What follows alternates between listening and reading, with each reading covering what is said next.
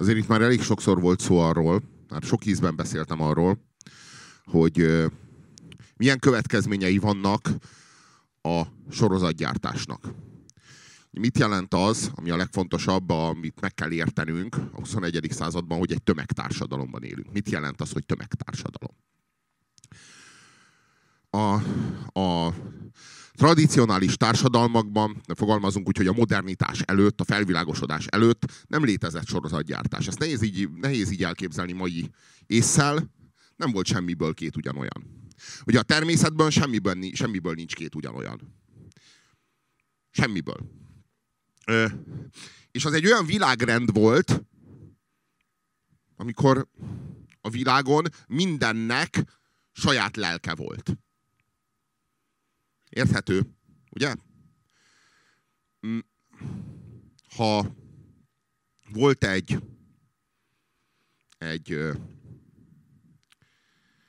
edény, mondjuk, amiből rendszeresen ittál, mondjuk az volt a te poharad, és az a pohár egy nap eltört, akkor az a pohár meghalt.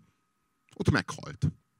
És ott történt valami jóvá tehetetlen, valami visszafordíthatatlan. Tehát történt a létezésben egy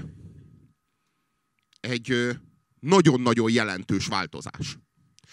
A mai korban szinte már semmi sem egyedi.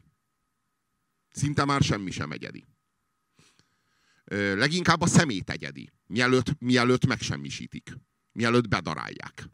Hogy abból aztán újra egyforma dolgokat formatáljanak.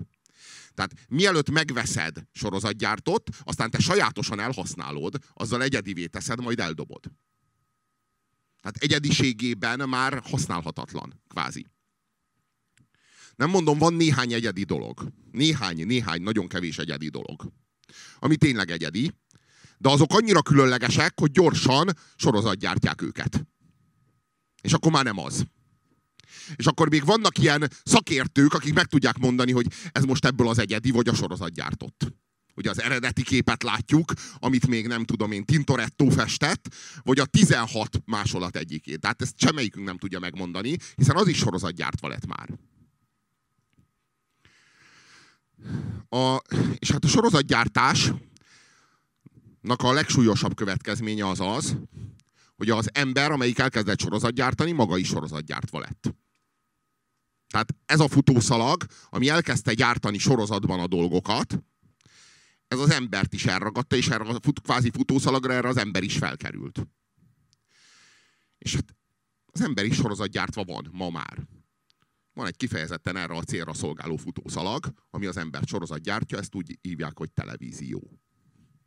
Ez a televízió az emberi tudatot formatáló gép. Sorozatgyártó gép. És hát ebben tehát a tömegtársadalom az azt jelenti, hogy nem egyénekből áll, hanem sorozatgyártva van. Sorozatgyártva, a közvéleményt is sorozatgyártják, a közgondolkodást is sorozatgyártják. Számodra. És ennek a következménye az az, tulajdonképpen a sorozatgyártásért a televízió felelős. Ami az internet, az a sorozatgyártásnak a súlyos következménye. Hát tulajdonképpen az egész folyamat beletorkollott, belefutott az internetbe. Az internet az az, ahol már, ott már nem sorozatgyártás zajlik, ott már a sorozatgyártott tömeg gondolkodás az összeáll. Az interneten összeáll. Az interneten a kollektív tudat és a kollektív tudattalan összeáll. A kollektív tudattalan, hát ezek a trolltanyák. Hát ezeket látjuk. Hát ott burjánzik az ember, a kollektív tudattalan. Ott ténylegesen az történik, ami a tudattalanban. Ilyen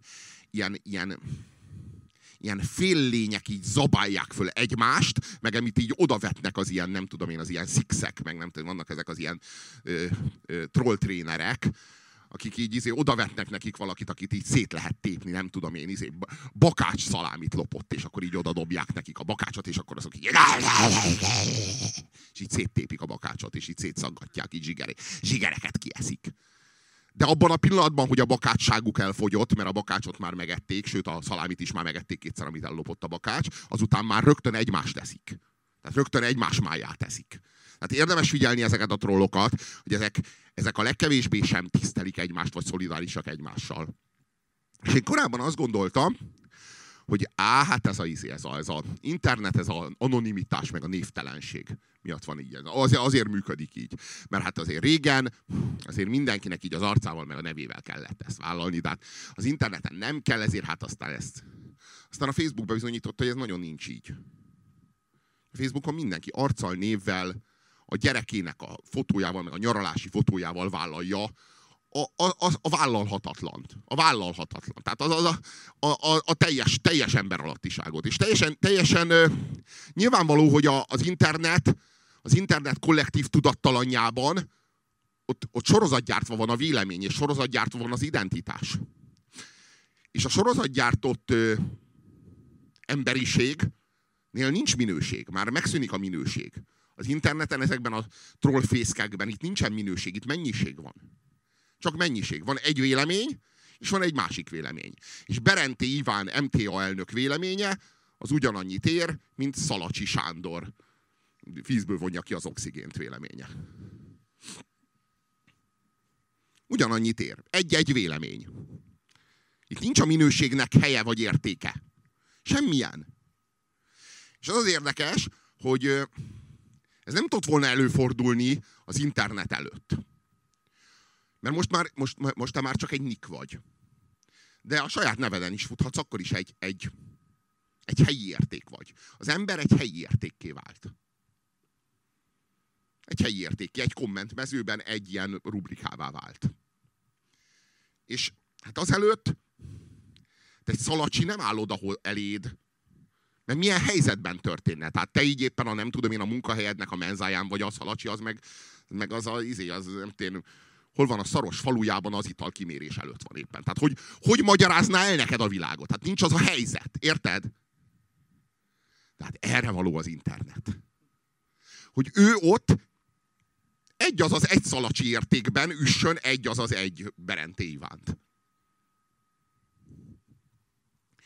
De a kollektív tudat is összeáll az interneten, nem csak a kollektív tudattalan.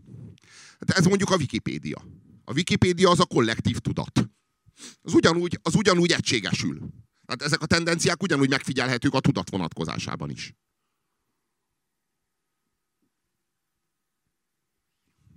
Gondolta volna valaha valaki, hogy lesz egy enciklopédia, amelyik önmagát szerkeszti.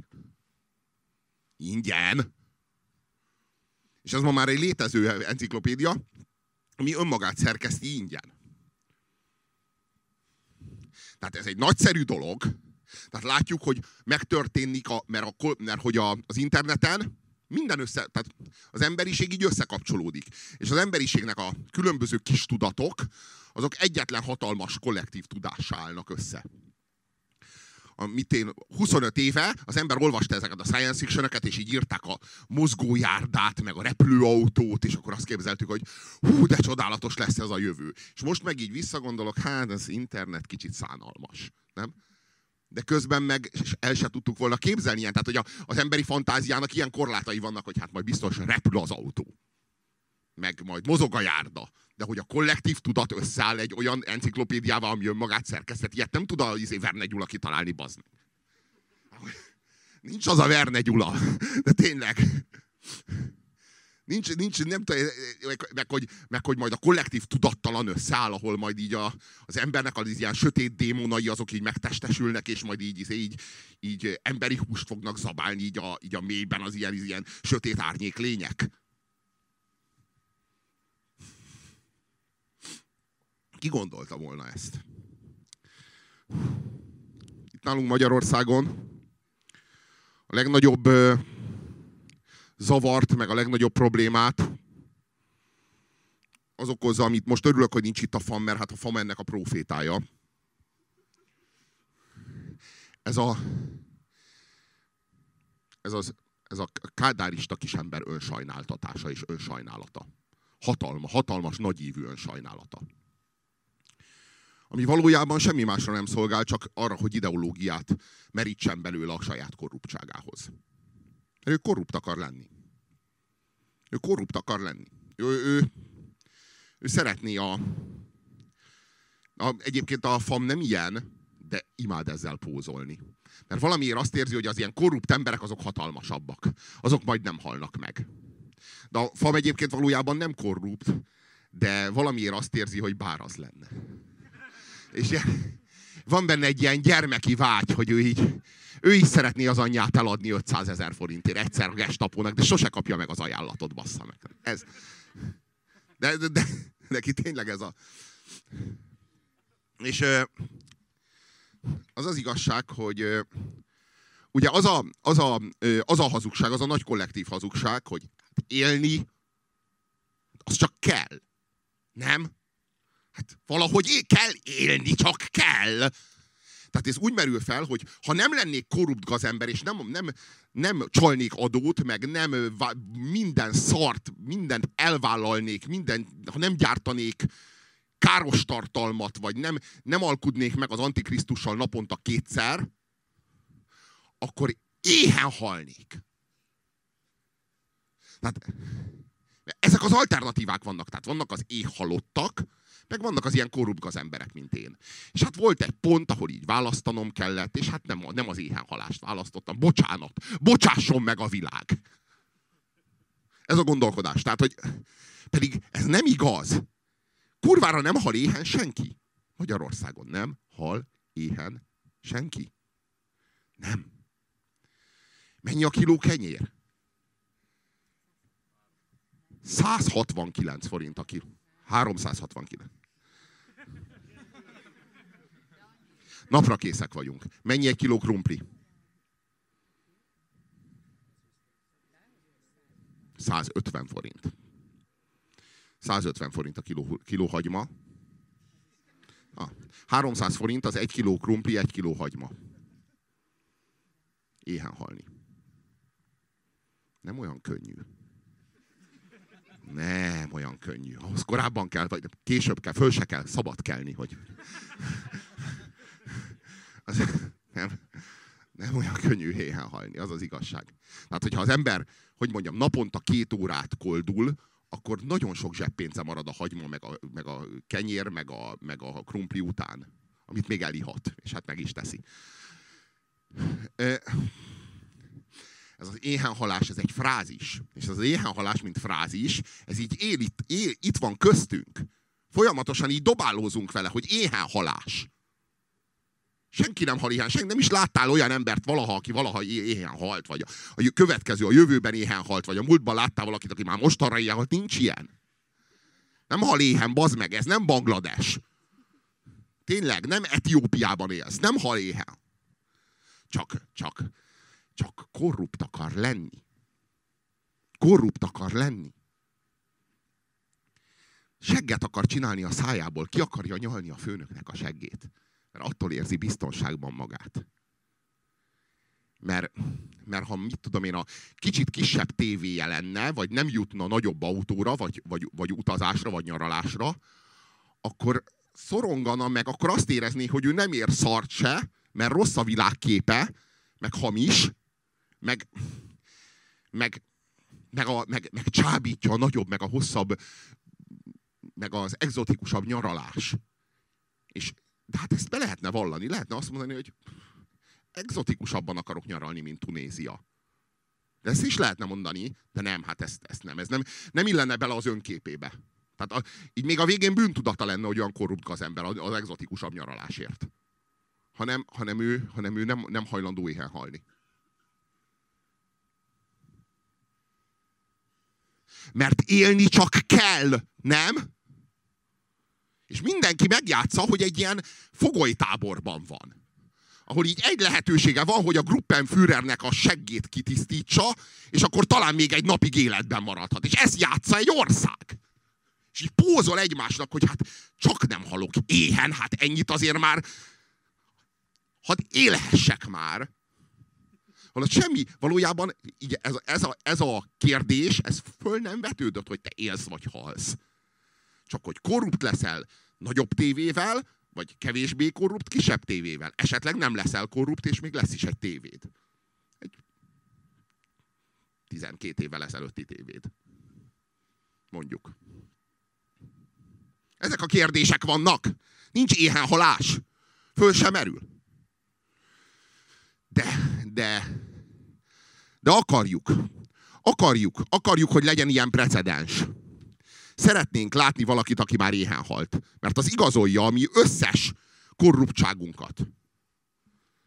Az összes hamisságunkat, hazugságunkat. Szükségünk van rá.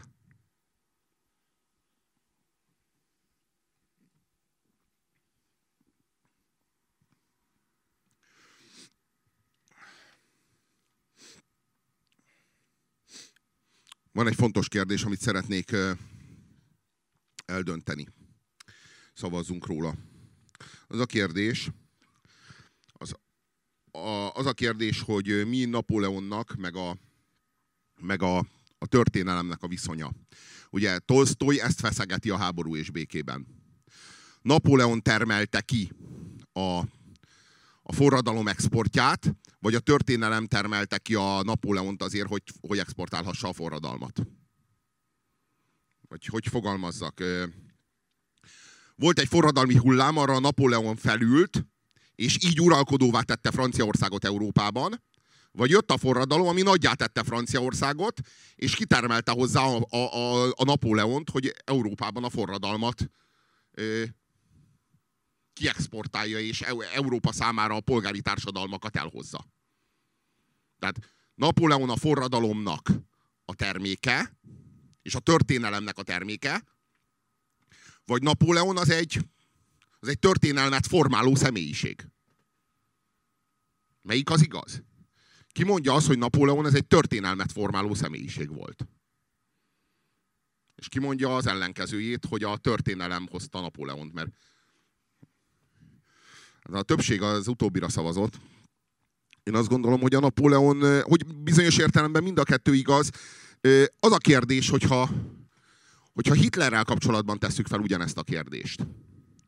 Ha a gép nem Hitler dobja, akkor eszerint dobott volna helyette egy másik Hitlert. Mert egyszerűen abba a történelmi helyzetbe kellett, hogy jöjjön egy Hitler. De hát azért dobhatott volna Hitlerebbet, meg kevésbé Hitlert. A Hitlerebbet nem nagyon tudjuk elképzelni, hogy ez milyen lett volna. De dobhatott volna kevésbé Hitlert. De vajon az kihatott volna a történelemre? Ha Hitlerebbet vagy kevésbé Hitler dob? Vagy ezek csak ilyen finom kis nüanszok, amiknek nincs igazi jelentősége. Mi formálja a történelmet? A tömeg formálja a történelmet, vagy az egyén formálja a történelmet?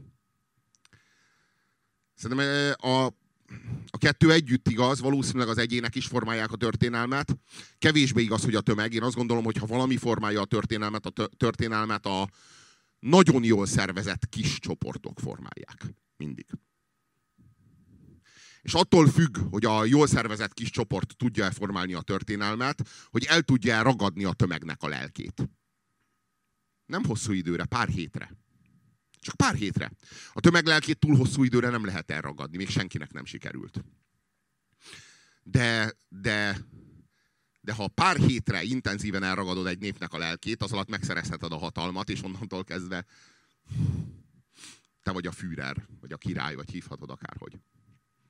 És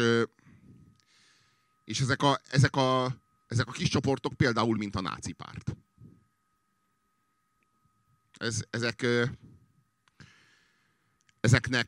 Ezek olyankor nagyon-nagyon jól rárezonálnak a történelemnek a szavára. Valamit nagyon megéreznek. Jókor, a jó helyen, megfelelő intenzitással, megfelelő erővel, megfelelő módon énekelik el azt a szirén dalt, aminek a tömegek aztán nem tudnak ellenállni. Képtelenek ellenállni. És akkor ez a kis csoport, ez a tömegeket megbassza, szó szerint. Szó szerint közösül velük. És a tömeg elélvez. És onnantól kezdve kialakul tulajdonképpen egy ilyen feudális családkép, vagy egy ilyen családmodell.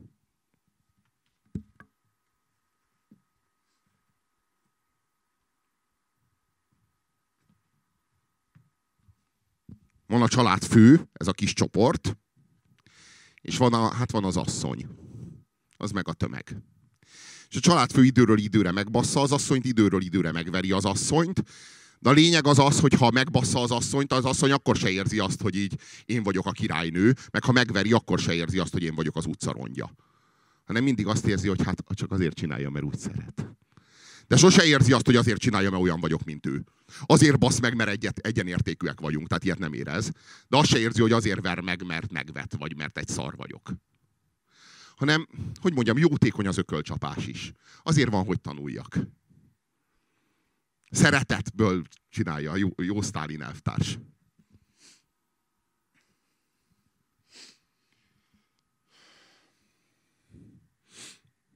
Figyelem ezt a plakátot, ami kint van a városban sok helyen. A Spektrumon lesz egy műsor. Kicsi ország, kicsi Kína.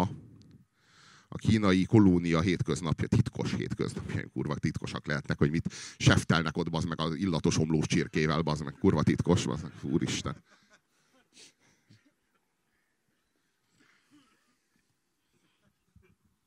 Hú, csak azokat a titkokat megismerjük a Spektrumról, bazd meg. Kínai kolónia titkos gangsterkedését. Nyilván megvan nekik is a maffiájuk. Egy régi sztorim, de biztos, hogy előadtam már itt. Minden esetre az is biztos, hogy a 10%-otok se volt itt akkor. Annak idején volt egy műsor a tévében, a RTL-en a egyetlen nézhető, két nézhető műsor egyike. Az egyik azt hiszem, hogy az az Országház, vagy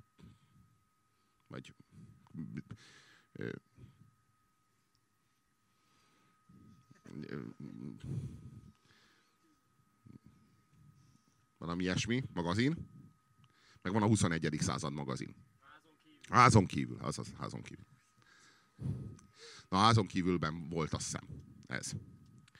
Hogy így, hát így felszólították a kínai, magyarországi kínai kolóniát, hogy hát tessék bejönni az önkormányzathoz, mert itt vannak ilyen önkormányzati jogok, így lehetnek ők kisebbség Magyarországon, az azt jelenti, hogy ilyen ombudsmanjuk lesz, meg lehet nekik parlamenti képviselőjük. Az egyik vágott szeműt beküldhetik a nagy házba, ott ő neki lehet saját felszólalhat, ott makoghat a kis nyelvén. De, tehát, hogy így ilyen jogok vannak.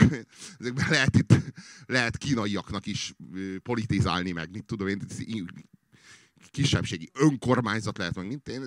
És így az RTL-en keresztül üzent a magyar állam, ugye akkor még Gyurcsány volt, hogy hello, kedves kínaiak, mi vagyunk egy hát ilyen úgynevezett magyar állam, nem tudom, hogy tudják-e, hogy itt nem csak Kína van, itt van egy úgynevezett magyar állam. Hát most már önöknél pattog a labda, lehet ilyen jogokért jönni, faszom, és azóta se. Tehát azóta se jönnek, tehát várják a kínaiakat, és kurvára nem jönnek. Nekik ez nincs, itt nem kisebbség. Tehát ők nem tudod elmagyarázni, hogy ők itt egy kisebbség, ők Kína. Kína. Ők nem akarnak ők itt kisebbséget képezni. Nem biztos, hogy ők lesznek a többség, de Kína. És hát ez minden esetre sajátos. Az biztos, hogy megvan a saját törvényük. Ők itt Kína. Ha itt valaki elkövet valamit, azt Kína torolja meg, nem a magyar állam. Tehát nem a magyar nyomozók lesznek azok, akik így megmondják, hogy így Csingi Csung ellopta a Yangshu Csejtől a... mit? Úristen, mit lophatnak ezek egymástól egyáltalán? Azt a kis széket.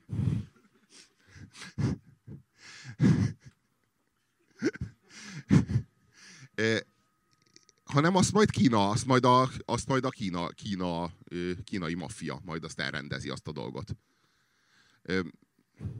ők... Kína az ők biztos, hogy nem házasodnak velünk. Ők nem fognak itt asszimilálódni, meg integrálódni. Tehát, hogy ők Kína. Itt Kína lesz, de nem is gondolhattuk soha, hogy fognak, mert sehol nem teszik. Hát sehol a világon nem teszik. Betartatják a saját törvényeiket.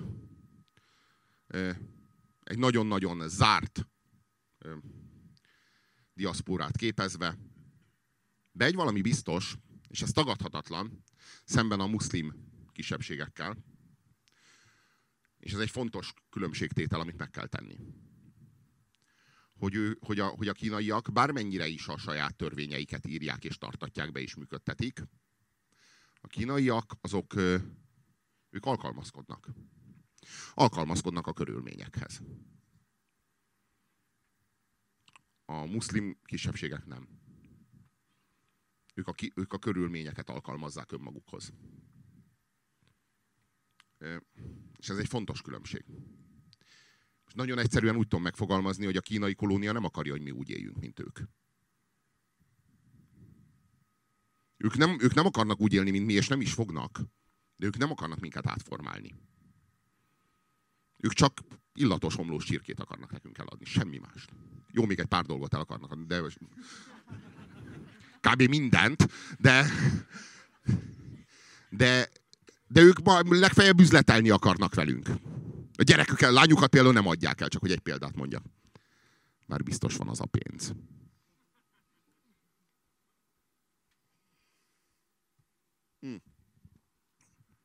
De a... És nem mondom, hogy nincs integráció az iszlám körében. Tehát ők nem tudnak integrálódni. Mert ez se igaz. Mert ott van például Zidán, hogy más példát nem mondjak, ő egy Algériából származó családból. Hát ő már Marseille-ben született, de a szülei azok Algériából vándoroltak be Franciaországba. Hát ő egy második generációs bevándorló, és a csávó tényleg integrálódott úgy, hogy muzulmán. Na de a Zidánnak spanyol felesége van. Spanyol katolikus felesége van az Zidánnak. Egy ilyen, mi az a spanyol tánc, mondjad? Nem a tangó. Flamenco, az a flamenco táncosnő. Egy flamenco táncosnő. És hát az Zidán az nem, tehát azt sejtjük, hogy az így nem hajlong 5-ször Mekka felé egy nap. Tehát, hogy azt érezzük, hogy azt nem. És azt sejtjük, hogy az Zidán az ilyen ramadánkor nem tartja azt be, hogy ő így amíg nem megy le a nap, meg nem. Tehát ugye ez így nincsen. Így azért nem is biztos, hogy a klubjánál örültek volna ennek, hogyha ez így ment volna. Az az igazság, hogy nagyon más a megítélése, vagy máshogy kell vizsgálni azokat a muzulmánokat, akik Marokkóból vagy Tunéziából érkeznek, sokkal integrálhatóbbak, komolyan, mint akik a közel-keletről. Hát itt is megvannak a különbségek. És itt is meg kell tenni a különbségeket. De általában azt viszont el kell mondani, hogy az iszlám az vallás és politika, és szétválaszthatatlanul vallás és politika. És a Kína az pedig nem vallás és nem politika. A kínai identitás az kulturális jegyeket hordoz, nem dominál az identitásukban a vallás. A vallás az életük része, és nem az életüknek a formálója és a meghatározója. És Kína, amikor megérkezik, és képez a társadalmon belül egy 500 000-et, akkor ő ugyanazt a státuszt kéri, vagy inkább pontosítok, nem kéri, mint amikor a társadalomban eléri az 5%-ot, vagy a 10%-ot. Tehát, hogy ő nem változtat a koncepción. Ő továbbra is kínai, és az 1, vagy 11, vagy 111 kínaival seftel, meg üzletel, meg hát... Velünk is seftel, de velünk kapcsolatban az azt jelenti, hogy ő így illatos homlós csirkét kínál neked. mert hogy így a seftel az azt jelenti, hogy te nem adsz el neki nagyon semmit, de ő szívesen. Ugyan mit is adnál el neki? Ezzel szemben az iszlám körében az nagyon jól látható, hogy eleinte vallási jogokat kér a muzulmán kisebbség, és aztán az, ami addig a Szent Könyv volt, azután az alkotmánytervezet lesz. És amikor már megvan, amikor már, mit tudom én, egy 5%-os kisebbség, akkor már bejegyezteti magát, mint pártot. És aztán meg... És a mecset, az meg a pártház. És ami a mecsetben zajlik, az nem, hogy mondjam, az nem úgy Isten tisztelet, mint nálunk, hanem Isten tisztelet úgy, mint nálunk, meg Szent Mise úgy, mint nálunk, de mellett meg egy agitáció úgy, mint a pártházban. És ez így együtt zajlik. És szétválaszthatatlanul. És a Korán az nem pusztán a Szent Könyv, hanem az a Szent Könyv és az alkotmány, és azt nem tudod szétválasztani, ezt mi így szét akarjuk választani, így szét akarjuk rángatni, de ők nem is értik, hogy értjük ezt. Hogy az most akkor csak a Szent Könyv, de nem az alkotmánytervezet. Ezt mi hogy értjük? Hát úgy értjük, kedves Abdul, hogy az csak a te életedet határozza meg, nem a minden emberét. Érted? Az személyes dolog. De ő nem érti ezt, hogy személyes dolog, mert a személyes és a kollektív nincs szétválasztva. Ezt nem érti. Ő így akar élni, de nem azért akar így élni, mert neki így tartja kedve, hanem mert ez így helyes, így mondta Allah profétának. És azért te is, neked is így kell élni, bassza meg, mert most úgy akarsz élni, ahogyan nem helyes? Hát abban ő nem fog segíteni, sőt. És hogyha tényleg ebből az egyetlen igaz, oszthatatlan fundamentumból indulunk ki, hogy Allah mondta a profétának pont, akkor neki van igaza.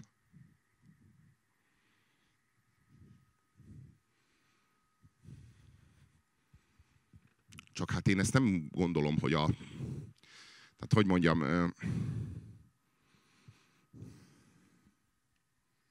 hogy ez az ősbűn, ami a mi civilizációnk, vagy ez a tömegtársadalom, amiben élünk, meg ami miatt bűnhődünk, mert nyilvánvalóan ez a tömegtársadalom, ez képtelen a védekezésre, pont azért, mert tömegtársadalom. Tehát pont azért, mert az iszlám elleni harcot, most ez a nagy probléma, ezt szexivé kell tenni. Mert ha nem tudjuk szexivé tenni, trendivé tenni, vonzóvá tenni, izgalmassá tenni, Coca-Cola-szerűvé tenni, pesgővé tenni, izgalmassá, pörgőssé tenni, akkor az emberek nem fognak rászavazni. És ha az emberek nem fognak rászavazni, mert van egy izgalmasabb, szexibb, pörgősebb, trendibb jelölt, egy olyan választékkal, bazd meg, egy olyan séróval, ami egyszerűen a 35-től 45 éves nőknek jobban bejön, akkor az emberek arra fognak szavazni, hogy integráljuk a muzulmánokat. Érthető ez? Hát egy tömegtársadalom nem tudja megvédeni magát, mert egy tömegtársadalom az arra lett kiképezve, hogy a szexi válaszokat keresse, és na a helyes válaszokat keresse. Az érzelem központját kell stimulálni, nem meggyőzni kell, hanem elragadni, elragadtatni. El kell sodorni magunkkal. Egy élménybe kell bevonni. Hogyha lesz egy kurva jó, nem tudom én, Britney Spears, vagy nem tudom, Christina Aguilera élménye, akkor majd megvédi magát az iszlámtól. Ha nem lesz, hát akkor majd nem. De komolyan, tehát lesz egy ilyen kurva jó élménye. Ami így átadja neki ezt a dolgot, hogy ez egy szexi, trendi, menő dolog. Ez egy menő dolog ez a civilizáció, ezt mégiscsak védjük meg. Aztán gyorsan kérjünk egy sztéket, vagy a faszomba, az meg így hogyan kell megünnepelni egy ilyen kurva jó estét. Akkor megvédjük a civilizációt magunknak. Tehát... És most ez a kérdés, hogy...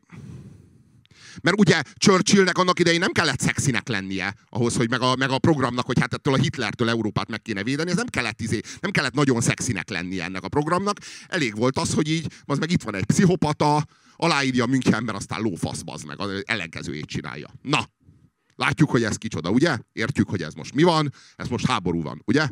És akkor így az emberek ezt így megértették. Ez így ma nem megy át.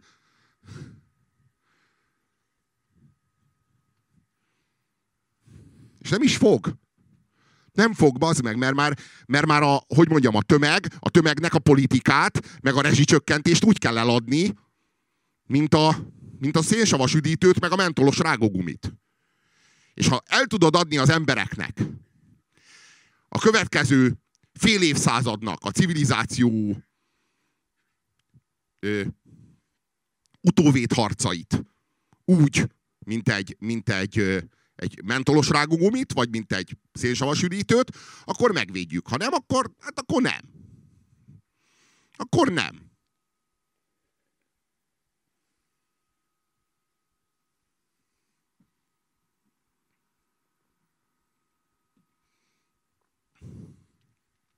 Én nem értem, hogy most mi van. Úgy volt, hogy van ez az Európai Unió nevű ilyen politikai-gazdasági képződmény. Azért nem akarok túlszaladni, mert hogy így azért sokkal többet eddig se jelentett, hogy így azért katonailag nem volt, külpolitikailag nem volt, hát így pénzpolitikailag volt, meg így munkaerőpolitikailag. Ennyi volt az Európai Unió, hát már ennyi sincs. Hát már ez sincs. Tehát így az első pillanatban, hogy így az első erőpróba elé került az Európai Unió, így megadta magát, és azt mondta, hogy nem ér a nevem. Vagy hát inkább Németország. Ugye azt tudjuk, hogy Németország most a saját határait védi. Ugye? Határzárva. Németországban a határ, nem nálunk Röszkénél. Nálunk is elméletileg az van, de most hagyjuk a miniszterelnök frázisait, valójában ömlenek át a menekültek. Bevándorlók. Jó. 2 hete még menekültek voltak. Talán.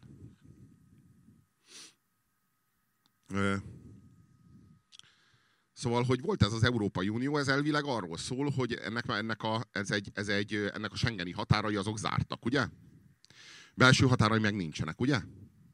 Hát ez volt mondva, hát ez volt az Európai Unió. És most Németország ahelyett, hogy megvédeni az Európai Unió határait, vagy megszervezni ezt, mert ugye eddig is a egész kurva Európai Unióban mindent a németeknek kellett csinálni, hogy meg legyen csinálva, vagy nem lett megcsinálva. Világos? Most Németország azt mondja, hogy hát akkor welcome back, újra Németország. Újra egyesült Németország. Ez csodálatos, nem? Megint van. És az egész Európai Unió, hát ezt most hagyjuk egy kicsit.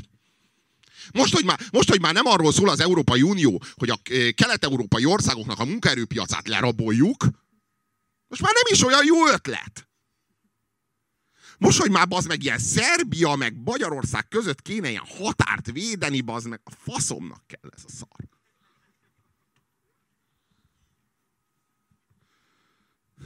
Kurva fölháborító ám!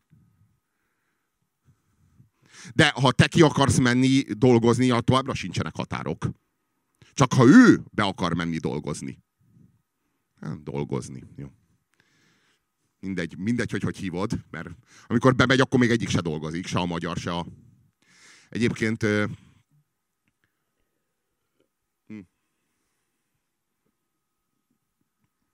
Ők pont azért mennek nyugatra, amiért mi. Jobban élni. Pont azért. Csak a különbség az, hogy nekünk be lett adva, hogy mi egy ország vagyunk velük, nekik senki nem mondott ilyet.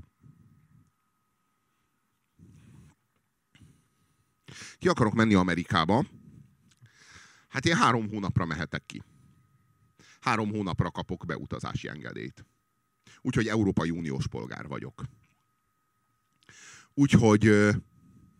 Hát ez a keresztény Európához tartozom. Most hagyjuk ezt, hogy keresztény, mert mi a keresztény. Hívjuk úgy, hogy a nyugatnak a világnézete az a szekularizált humanizmus. Értjük? Arról van szó, hogy megöltük az Istent, de ugye erről beszél Nietzsche, hogy ugye az, hogy a felvilágosodás, az, hogy már nem hisznek az emberek Istenben, az azt jelenti, hogy megöltük az Istent. Csak hogy, amit Jézus a lelkünkbe írt, erkölcsöt, jóról és rosszról való tudást, az megmarad. Az megmaradt. Tehát az túlélte az Isten halálát. És most az van, hogy van egy ilyen nyugati vallás, ami már Istent nem tartalmazza, de a krisztusi etikát meg továbbra is igen. Tehát továbbra is úgy azt gondoljuk jóról és rosszról. Most, hogy van-e Isten vagy nem, az meg egy magánügy lett. Szóval, hogy ez a mi vallásunk. Na, a muzulmánoknak nem ez. És hogy így igazából mi köztünk európai polgárok között, meg az amerikaiak között nincsen világnézeti különbség. És engem 3 hónapra engednek beutazni az Egyesült Államokba. De az Európai Unióba a szír veterán harcos csávó, meg a családja, az kapjon állampolgárságot, ugye? Egyből.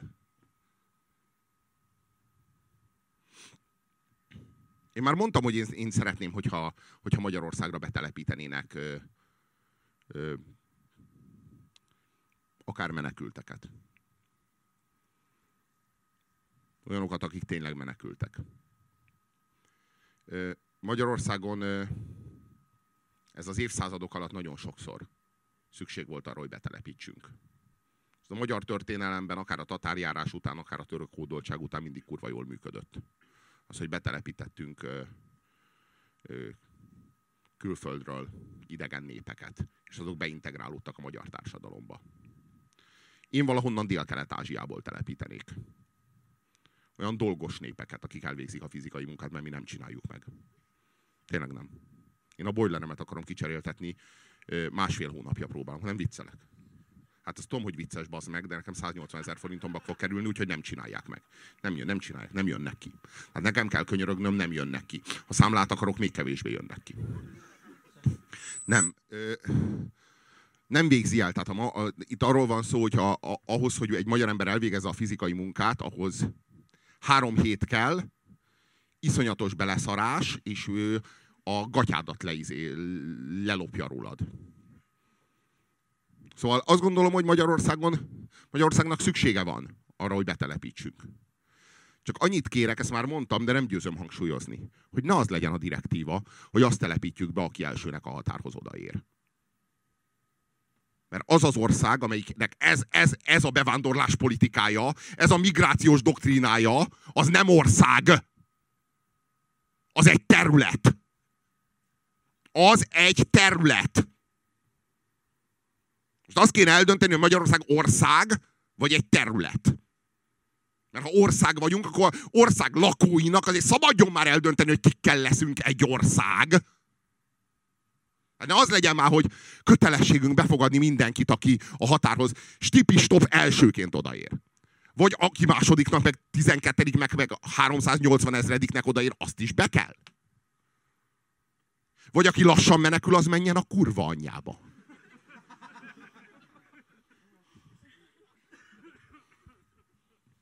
Mennyi hely van még Gyurcsányéknak a villájában? Ez a kérdés.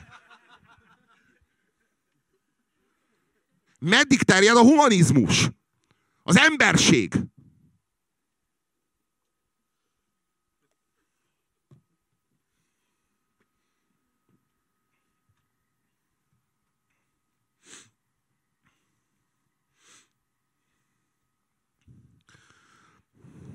Van ez a botrány a Volkswagennel.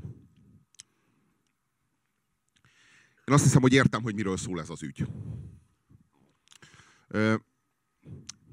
Ugye lebukott a Volkswagen, hogy a károsanyag kibocsátással trükközött, hát többet bocsájt ki, mint amennyit mérsz. Tehát, hogy így, ha van egy saját ilyen mérési eszközöd, és leméred, akkor kurva jó, akkor pontosan megfelel a szabványoknak.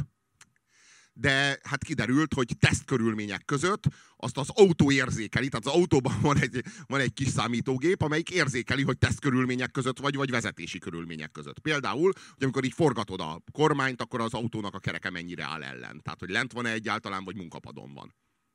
Hát ezt így érzékeli az autó, és tesztkörülmények között hozza a szabványt, normál vezetési körülmények között meg a sokszorosát bocsátja ki a megengedett károsanyagnak. és gondolkodtam azon, hogy miről szól ez a VW botrány. Hát most egyrészt nyilván arról szól, hogy ezek a cégek, ezek full pszichopata módjára működnek. Tehát csalnak úgy, ahogy tudnak, és a törvényeknek egy részét megvásárolják, de van, amit nem tudnak megvásárolni, és nekik az is kell. Azt meg elcsalják. Tehát semmiféle gátlásuk nincsen. Egyre inkább úgy gondolom, egyébként úgy gondolok ezekre a cégekre, nem úgy gondolok ezekre a cégekre, mint vállalatokra, hanem egyre inkább úgy, mint szektákra. Ahol ilyen kurva kemény agymosás van. És így gyakorlatilag arról szól a céges etika, amit így diktálnak neked, hogy felülírja benned a krisztusi erkölcsöt. Nagyon röviden ez az igazság. Most hagyjuk ezt a krisztusi nagyon tudom, hogy ez ilyen nagyon tömjén szagú, és ez így beleng mindent a krisztusi erkölcs, ez most mit is jelentsen? Ez meg a jóról és rosszról való tudásunkat, a humanizmusunkat, na hát most azt, amit így tudunk, hogy mi a jó, meg mi a rossz, ezt egy úgynevezett Jézus Krisztus nevű ilyen reformrabbi élt annak idején, azt találta ki, most mindegy. Az a lényeg, hogy ők ennek a helyére akarnak beemelni egy céges etikát. Mi arról szól, hogy mi a jó a cégnek. Mi a... És ők mindent megadnak, amit egy cég megad. Mert ők mindent megadnak, amit megad egy szekta, és semmit, amit egy szekta... Vagy hogy is van, várjál. Mindent megadnak, amit egy szekta megad, és mindent megadnak, amit egy szekta nem ad. Mert egy szekta az mit ad neked? Egy új identitást. Egy karrierképet, egy jövőképet, ami a mennybe visz. Egy létrát, aminek a felhők közé vész a vége. Ezen kívül van egy csomó minden, amit nem ad a szekta, sőt elvesz. Hát ez elsősorban pénzben mérhető, lehúz téged. Tehát amikor bemész oda, akkor mindig több pénzed van, mint amikor kijössz onnan végül. És megírod a könyvet róla. A szektáról, a leleplező könyvet. De ők viszont nem ezt csinálják, ők kurva sok pénzt is adnak. Tehát ők megadják neked a megváltást, kapsz egy új személyiséget, kapsz egy karrierképet, és most megkapod a pénzt is. Tehát most hónap végén pénzt is. Mindent. Ugye ez a tökéletes szekta. Mindent. És az a lényeg, hogy ami jó a cégnek, az az új jó. A régi jó, ez a mi a jó, az emberiségnek, ezek az ilyen zavaros fasságok, ezek nem mérhetőek a Bux Indexen. Mi a jó a másik embernek, meg a lelkiismeretednek, meg a belső iránytűnek. Ez a belső iránytű, ezt hagyjuk a faszba, ennek a helyére emeljük be a kapzsiságot. Nem, ezt úgy hívjuk, hogy ambíció. Az ambíciót.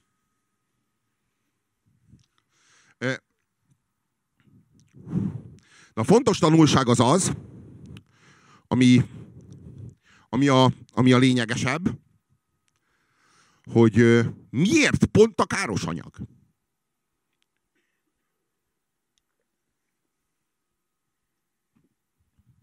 Miért nem a légzsákkal trükköznek?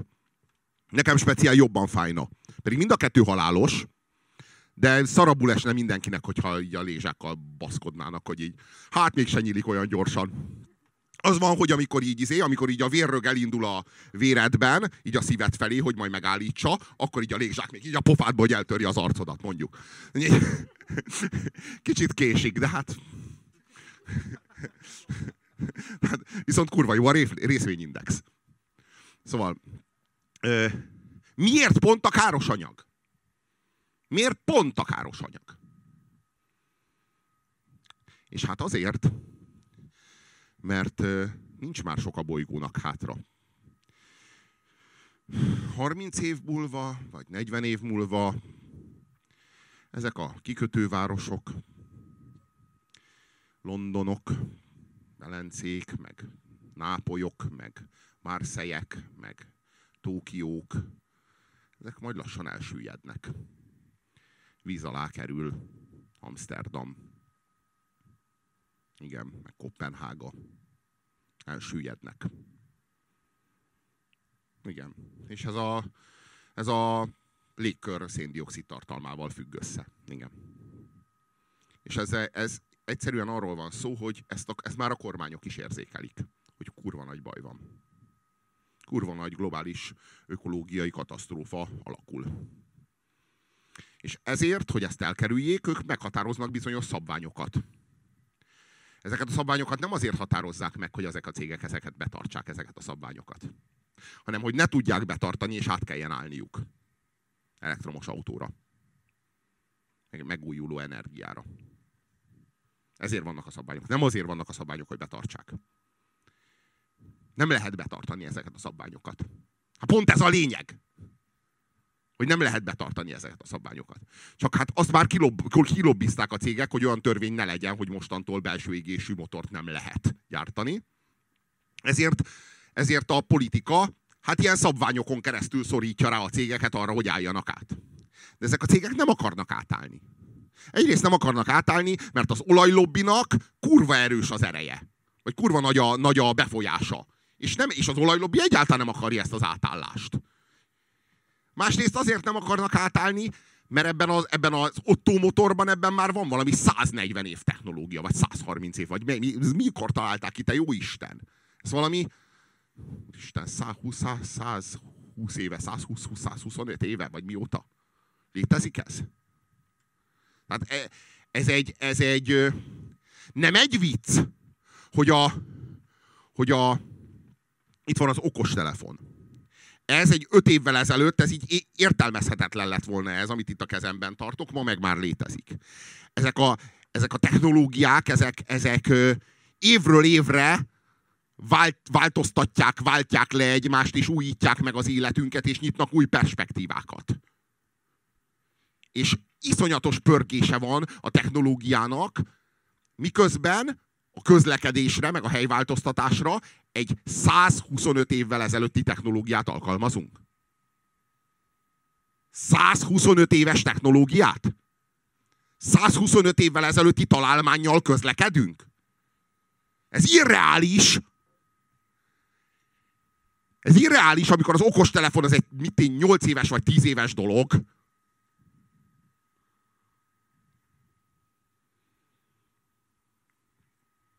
De ő bennük egyrészt van egy ilyen önérzet, hogy mi 125 éve tökéletesítjük ezt a kurvára elmaradott fasságot, hogy belső égésű motor. 125 éve most már úgy ég belül, hogy így hú, 400-zal autózol, bazd meg a csodát, fölbőg a motor, érted? Tehát, hogy ez mit bazd meg, villamossal akarsz járni, te szar. Hogy mondjam, ennek az autó... Mert az ő szemükben az autó, az elektromos autó az villamos. Sinek nélküli villamos. Nem egy villamossal, tudod, az így egy tekered föl az áramot, meg így vissza. Érted? Úgy adsz gázt, hogy így... Mint ahogy érted, így a villanyt így tudod, vannak ezek a fényerő szabályozós kapcsolók. Most így akarsz autót vezetni, ahogy fényerőt szabályozol a lakásodban? Te szar. Ők ezt érzik, hát ők autókat gyártanak, érted? Autókat! Nem villamost. Az meg. És ők azt érzik, hogy a faszomat fogunk átállni. Majd inkább egy kicsit trükközünk a káros anyag fasságukon. Valójában arról van szó, hogy már át kéne állni. Már át kéne állni, és akkor nem kéne trükközni. De ők nem akarnak átállni. Erről szól a VW-botrány. Ez a lényege a VW-botránynak. Ez a lényege, semmi más. Most látszik, hogy nem tudnak átállni. Képtelenek rá, hogy átálljanak, és képtelenek arra, hogy mondjam, az átállás az nem megy le az önérzetükön, vagy nem megy át. A károsanyag szint betartása, az meg egyszerűen ezekkel a technológiákkal, ilyen sorozatgyártás mellett nem lehet. Lehetetlen. Nem tudják. Nem tudják. És ez az, amiről senki nem beszél.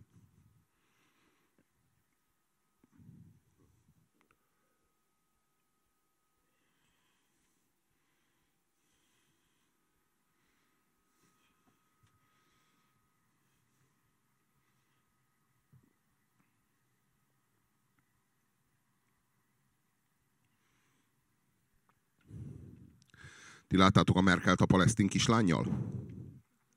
Megvan a sztori? Hány embernek van meg a sztoria a palesztin kislánnyal meg a Merkellel? Emelje fel a kezét. Hánynak nincs meg a sztori?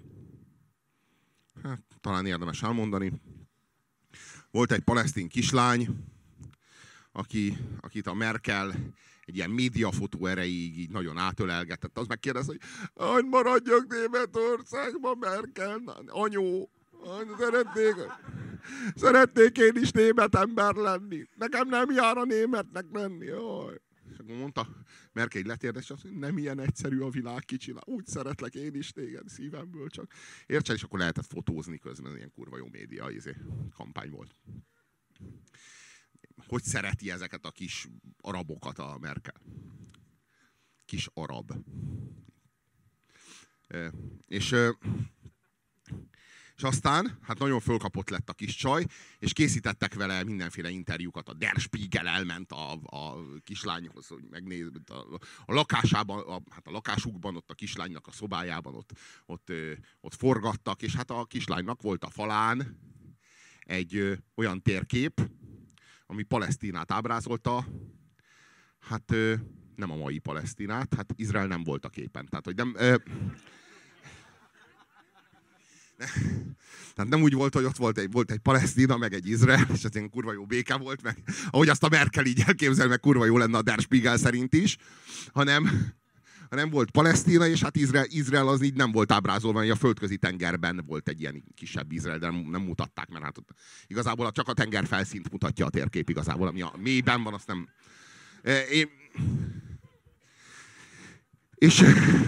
Hát az ilyen, az az igazság, hogy ez a kislány akkorra, mikor ez a kis kép ez így megjelent, hogy így mi van a falán a nagyon integrálódni akaró kislánynak, tehát nagyon német állampolgárnak, aki lélekben már német, csak a fasiszta rendszer nem engedi, hogy így rendesen tényleg az legyen. Akkorra a kislány már egy ilyen szimbólum lett. Tehát ő már akkor már több lett, mint önmaga. Ő akkor már az integráció jelképe lett. Tehát ő a jövő német, ő a jövő Angela Merkelje, aki kéri, hogy hadd legyen ő is Angela Merkel. De Angela Merkel nem teheti ezt meg, de nagyon szeretné, szívből. De nem ilyen egyszerű a világ, kicsi Merkel. Kicsi arab Merkelem. És megkérdezték a kislányt, hogy mi ez a térkép, és mondta, hogy hát ez a jövő Palesztinája, hát ez... És kérdezte, hogy és hát Izrael hülye Spiegel, mert azt gondolta, hogy hát most ő ezt most így megkérdezi, hogy hát, és hát Izraellel mi van? És hát mondta, hogy hát az Izraelnek nincs helye. És így fölmondta a kis csaj, az ilyen kurva kemény, tehát azt az álláspontot, amit a PFS már nem tart. Tehát ma már a PFS ezt nem gondolja, hanem a Hamas. Tehát a Hamas hivatalos álláspontját így a kis csaj... Tehát, azt így előadta. És az így, abban így elég sok minden kifejeződött. Hoz valaki egy sört? Ne tolongjatok. Búzasört, köszi. Kérd a számlámra, nekem itt van valami számlám. Köszi. Na, hogy kifizest?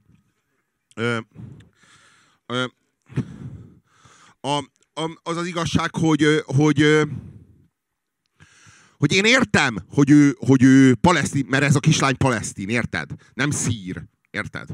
Ő palesztin. És őnek elvették a hazáját, stb. Mondjuk azóta már egy részét visszaadták.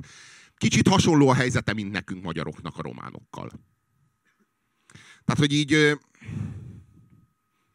Az nem igaz, hogy nincsen Palesztina, mint ahogy nem igaz, hogy nincsen Magyarország, de az is igaz, hogy hát nem így volt az előtt. Tehát, hogy így van ez a revíziós élményállapotunk nekünk is, meg a palesztinoknak is.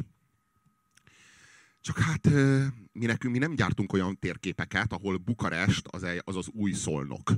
Ugye? Tehát azt hiszem nem. Hát vannak ezek az úgynevezett Nagy Magyarország térképek, ahol Kolozsvár az újra egy magyar város.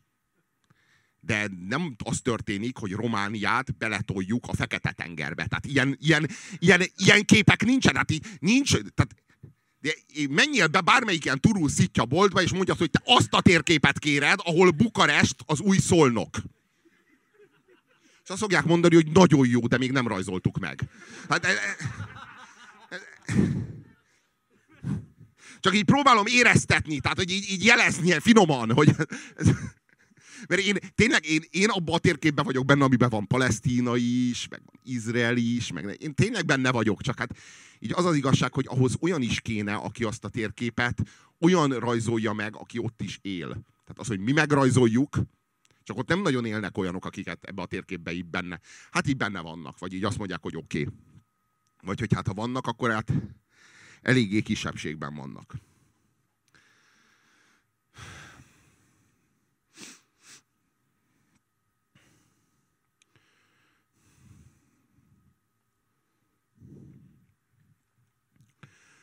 Szoktam beszélni arról, hogy mi a számoknak a szerepe, meg a számoknak a jelentősége.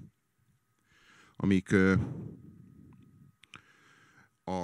a sorozatgyártás előtt, a sorozatgyártás előtti korokban még ezek a számok, ezek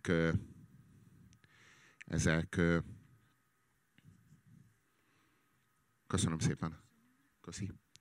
Ezek a számok, ezek jelentéssel bírtak, saját jelentése volt a számoknak. A számok nem csak helyi értékek voltak, hanem jelentésük volt. Olyanok voltak, mint a szavak. Ezt nehéz így megérteni. Ma a számok már nem jelentenek semmit. Csak egy sorozat jele. Azt mondom, hogy mit tudom én. 3-as, akkor azt nem úgy veszed, mintha azt mondom neked, hogy asztal vagy szék, hanem úgy veszed, hogy ez valahanyadik a sorban. De ez nem volt mindig így, valaha a számoknak saját jelentésük volt. Mondok egy példát. A számok között a 12-es például a tökéletességnek a jele. Nem véletlen, hogy 12 apostol van. Nem véletlen, hogy létezik a 12-esre egy ilyen szó, hogy tucat. A tucat az azt jelzi, hogy a 12 az nem pusztán a 10-es számrendszerben értelmezendő valami, az nem csak egy helyi érték. A 13-ra meg a 17-re nincsen ilyen szó, hogy tucat. A 12 az a tökéletes szám. Valójában a 12-es számrendszer lenne a tökéletes számrendszer, csak nekünk azért van 10-es számrendszerünk, mert egy kezünkön 5 ujjunk nőtt. Ez fájdalmas, de igaz. Nyomorultul hangzik, de kurvára igaz. Ez egy antropológiai fasságunk nekünk, mert itt lehetett jól számolni a parasztnak, hogy 1, 2, vízből vonja ki az oxigént, 3, és végül 10, és akkor 10 az csodás, mindegyik ujjamon 1. És ebből lett a 10-es számrendszer. Mi valójában a 10 kurvára nem alkalmas arra, hogy, hogy az egység legyen, hogy az egységet képezze. Hiszen a 10-nek annak hát ugye a fele az egész szám, hiszen egy páros számról van szó, de hát sem a negyede nem egész szám, sem a harmada nem egész szám. Tehát így ellentétben a 12-vel, ugye? Amelyiknek a negyede is egész szám, meg a harmada is egész szám. És speciál a fele is. És ilyen szám, a 12-esnél kisebb szám, ilyen nincs. És nagyobb szám az meg a következő, a 24-es, ami ugye hát neki könnyű dolga van ilyen szempontból. Tehát ez nem olyan egyszerű művelet, hogy valaminek a fele, a negyede és a harmada is egész szám legyen. Nem véletlen, hogy az időt 12-es számrendszerben mérjük, és nem 10-es számrendszerben. A 12-es a tökéletes szám. A 12 apostol nem véletlen voltak 12-en. És amikor Júdás, az iskarióti Júdás elárulta Jézust, akkor utána az apostolok választottak egy 12. apostolt. Tehát nem az volt, hogy hát maradtunk 11-en. Most akkor kezdjünk hozzá a munkához. Hanem akkor ők választottak egy 12. apostolt maguknak, és azzal kezdték el, mert a 12-nek jelentése volt.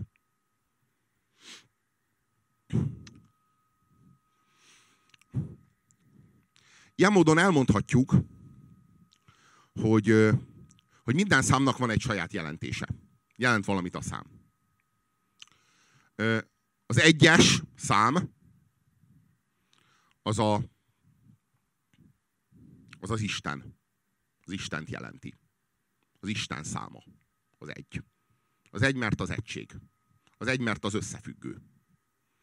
Az 1, mert az oszthatatlan, és az 1, mert az egyetlen.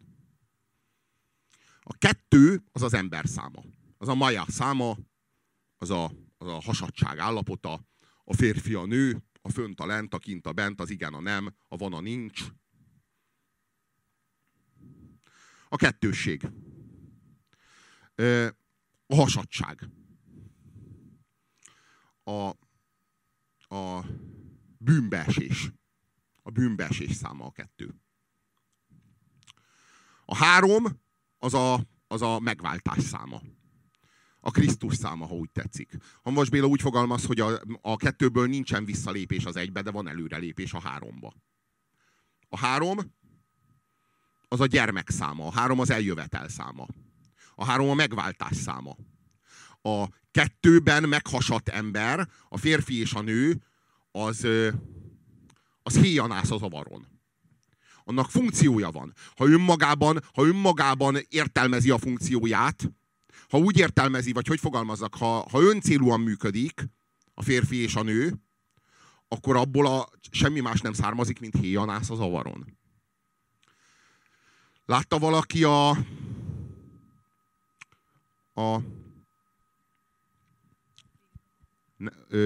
most én konkrétan pont nem arra a filmre gondoltam, de jó példa, nem félünk a farkastól, de jó példa ide a Keserűmész című film. Látta valaki? Keserűmész látta? Nem félünk a farkastól látta? Egyiket se látta?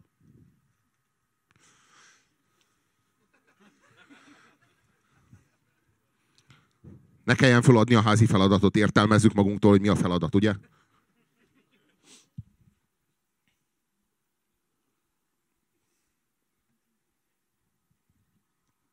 Azoknak mondom, akik látták.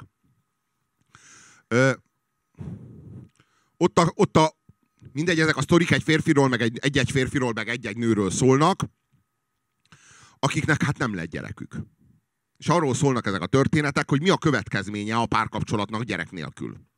A héjanász az avaron és egymás elpusztítása, egymás felszámolása. Valójában a kettő az a háromért van. Vagy önmagában van, és akkor elpusztul. De a kettőből nincs, azért, mert a kettő egyesülni akar. De a kettőből nincs visszalépés az egybe, csak előrelépés van a háromba. A három ennek megfelelően a megváltás száma. És van még két szám, aminek nagyon fontos jelentése van, és a két szám nagyon hasonló szám. Az egyik az a nulla, a másik meg a végtelen. A nulla az a sátán száma. Félreértés ne essék, nem összetévesztendő a 666-tal, ami a fenevad jele. Most akkor hogy van?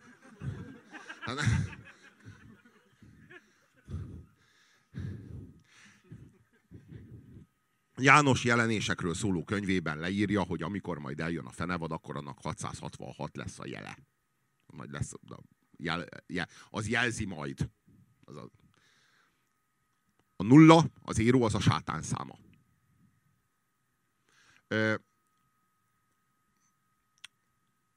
Mit jelent a nulla? Az a hiány. Az a nihil. Valójában egy célhámosság, mert nincs. Tehát a nulla, az éró, az nincs. Az egy absztrakció. Tehát úgy, ahogyan az egy van, sőt az egyen kívül semmi nincs igazából, mert az egy az tartalmazza a kettőt, valójában a kettő az nem úgy lesz az egyből, hogy lesz egy másik, hanem úgy, hogy az egy ketté hasad. Nem úgy, hogy hát volt az egy, aztán valahonnan előkerült egy másik. Érted? Ugyan nem. Az egy van egyedül. Egyedül az egy van. A zéró, az pedig egy hazugság. Az egy hazugság. A sátán egy hazugság. Persze ismerem én is azt az ilyen keresztény közhelyt, hogy a sátán legnagyobb hazugsága, hogy elhitette, hogy ő nincs. Én is hallottam már ezt ilyen Németh Sándor követőktől, meg nem tudom. Én ezt nem gondolom így. Én azt gondolom, hogy a sátánnak egyetlen hazugsága van. Nem, hát sokféle hazugsága van a sátánnak. Az egyik hazugság az az, hogy tényleg, tehát a sátán az úgy, hogy nincsen, igazából ő hazudik, mert hogy mondjam, ez a nincs, ez egy érdekes, bonyolult, differenciált nincs. Tehát, hogy ez nem úgy nincs, hogy nem úgy nincs, ahogy Gandalf nincs. Mert mondjuk így az az igazság, hogy Gandalf is van. Tehát így van egy szellemi sík, ahol ez a Gandalf, ez így van. Jó, olyan módon nincsen, mint az Orbán Viktor, de a létezésnek vannak szintjei. Tehát azért nem sokféle nincs van, és van a kockásfülű nyúl is van, bazd meg. Tehát most nem lehet tagadni, hogy van. Persze hülyeség lenne jobban hinni benne, mint amennyire van, az is igaz.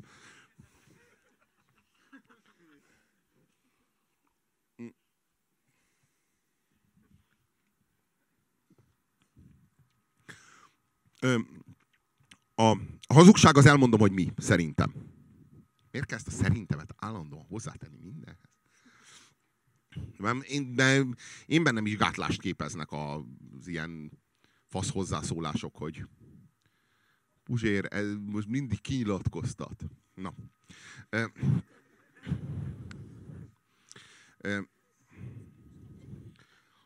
Az Isten az oszthatatlan. Az egyetlen Isten van. És az van csak. De ez az ember számára fölfoghatatlan, értelmezhetetlen, túl absztrakt. Az emberek nem szeretik az ennyire absztrakt dolgokat, főleg ilyen barátok közt által előemésztett lelkületű emberek. De minden korszaknak megvolt a barátok köztje, tehát most ez nem most kezdődött. Persze ezzel mosdatják magukat a médiások is, hogy mindig is volt szar, nem mi kezdtük. Büszke lehetsz, faszom. Gratulálok. Na, és pszichopaták is voltak mindig. Gratulálunk, neked is, bazd meg. Belező János. De tényleg. Szóval nem tudjuk mi ezt az egyetlen Isten, és az minden, és akkor ez mi összefüggő egy, ezt így nem tudjuk értelmezni, mert annyira be vagyunk zárva a kettőbe. Annyira a kettő határozza meg az egész gondolkodásunkat, mindent. És annyira képtelenek vagyunk az absztrakcióra. Meg erre a végső absztrakcióra, ami az Isten. Erre. És kell ez a kettőség, kell ez a kettő. Ez a kettő. És az az igazság, hogy a kettőt, ami a kárhozat száma, a bűnbeesés száma, a meghasadt egynek az állapota, azt visszaértelmeztük az Istenre, ami egy és oszthatatlan. Visszaértelmeztük az Istenre. És azt mondtuk, hogy az Isten is kettő. Szerintem ennél gyalázatosabb hazugság nincsen. Az Isten is kettő. Visszahasítottuk az Istent, pedig csak mi vagyunk meghasadva, az Isten még egy. De mi visszahasítottuk az Istent. És azt mondtuk, hogy van a kettő Isten, van a jó Isten. Hát az úgy szeret. Az nem tehet a gyomorrákról. Ő jó. Jó szeret. És van a sátán. Ez megkísért, gonosz, démon. És nincs, egyik sincs. Tehát ez két hazugság, nem egy. Kettő. Kettő darab hazugság. Tehát rögtön az egy darab Isten helyett, aki volt, és valóban, a helyett hazudtunk kettőt, ami nincs. Ezt a jóságos, szeretetteli Isten apát, meg azt a rossz, gonosz, sötét démont. Ez egy hazugság. Ennek megfelelően maga a sátán egy hazugság. Ahogyan hazugság a nulla. Ahogyan hazugság a nihil. Hazugság az semmi. Hazugság.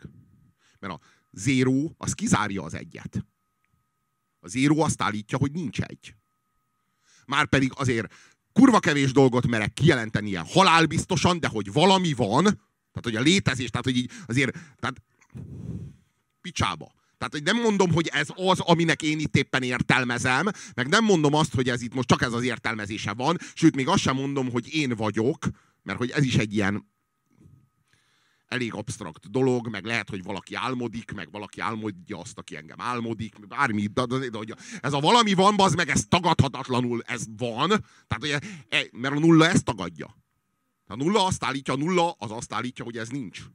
Na, a nulla az nem értelmezi az egyet. A nullából nem következik az egy, sőt a nulla kizárja az egyet. Ez a sátán száma. És van az antikrisztus száma. Az antikrisztus száma pedig a végtelen. A végtelen. Ami az infláció száma. Az antikrisztusi szám az a végtelen. Abban vagyunk most benne. Én azt gondolom, hogy az antikrisztus tényleg eljött, és azt gondolom, hogy ez tényleg egy antikrisztusi kor. És azt gondolom, hogy tényleg megtörtént az antikrisztus eljövetele. A 20. században az antikrisztus eljött, értünk. Igen. És az antikrisztus az a reklámnak az alanya. Ő az, aki a plakátról rád néz. Ő az, aki azt ígéri neked, hogy ő megvált téged, de nem kéri el az egész életedet ezért cserébe, mint a Jézus Krisztus, csak, mit tudom én, 1990 forintot kér. És megvált. És még nem, mit tudom, egy fél órával ezelőtt ugyanolyan volt, mint te. Frusztrált volt, boldogtalan volt, és aztán jött az adott termék, tehát jött az a kibaszott, nem tudom én, vaníliás krémpuding vagy mi, és most pedig boldog, és sikeres, és energikus, és az az igazság, hogy tudjuk, hogy milyen az antikrisztus. És a Hanvas Béla írta, és kurva sokat törtem a fejemre ezen, hogy ez hogy van. Mert a Hanvas írta, hogy a Krisztus és az antikrisztus között az a különbség, hogy a Krisztusnak eljövetele van, az antikrisztusnak el nem jövetele van. Tehát az antikrisztus az nem jön el.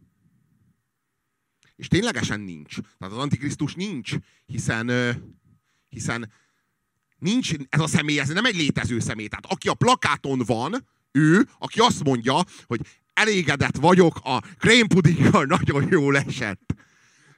Ez a személy, ez nincs. De annyira nincs, hogy senki nem is hisz benne. Tehát ez egy modell, akit lefotóztak, soha nem ette a krémpudingot, szarik a krémpudingra, és ezt te is tudod. Tehát ebben te is be vagy avatva. Tehát nincs egy átbaszás, hogy ő azt hazudja, hogy ő ette a krémpudingot, te meg elhiszed, hogy hát, hogy így jól megette a krémpudingot, látom, milyen boldog, én is veszek. Tehát nem így működik. Nem így működik. Tehát ő nincsen, és senki nem is hisz benne. Hát ez a fantasztikus benne, hogy senki nem is hisz benne. Ez egy hazugság, ami a szemünk láttára zajlik. Van egy modell, akit lefotóznak, egy állítás, hogy ette a krémpudingot, és hogy boldog, és vagy te, aki megveszed a krémpudingot. Úgyhogy egy percig nem hiszel az antikrisztusban. Nincs. Tehát te is tudod, hogy nincs. És mégis ő meggyőz téged, ő a lelkedet elviszi a kárhozatba. És mégis.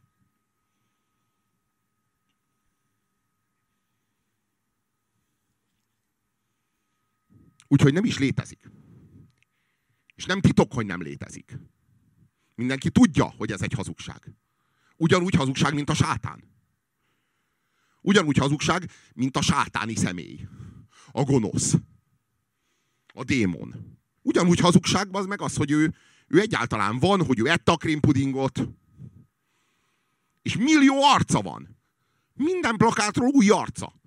És ugyanakkor viszont a személynek, az identitásának vannak állandó elemei, amelyek, mondom, állandóak, kikezdhetetlenek és változtathatatlanok. Tudjuk róla, hogy szép. Szép ember. Ő szép ember. Tudjuk, hogy fiatal. Tudjuk róla, hogy energikus, dinamikus, ambiciózus. Tudjuk róla, hogy családos, és a gyerekeiért szenvedélyesen rajong, és a legjobbat érdemlik. Mindenből. Tudjuk azt is róla, hogy a munkahelyén ő egy elismert kollega, felnéznek rá a munkatársai, ugyanakkor azt is tudjuk róla, hogy ő élvezi ezeket az ilyen harmónia pillanatokat. Tehát így imádja a pörgést, de egy kicsit szeret megállni így a kávé aromájával, egy kicsit így. Tehát ez egy csomó mindent tudunk róla. Ismerjük. Ő az antikrisztusi személy. Ő az, aki szembeáll Krisztussal. Ugye a Krisztus mit állít? Hogy megvált téged. Megvált téged a régi életedből, az óember összeomlik, és a helyén felépül egy új ember. Az antikrisztus ugyanezt állítja. Ugyanezt állítja.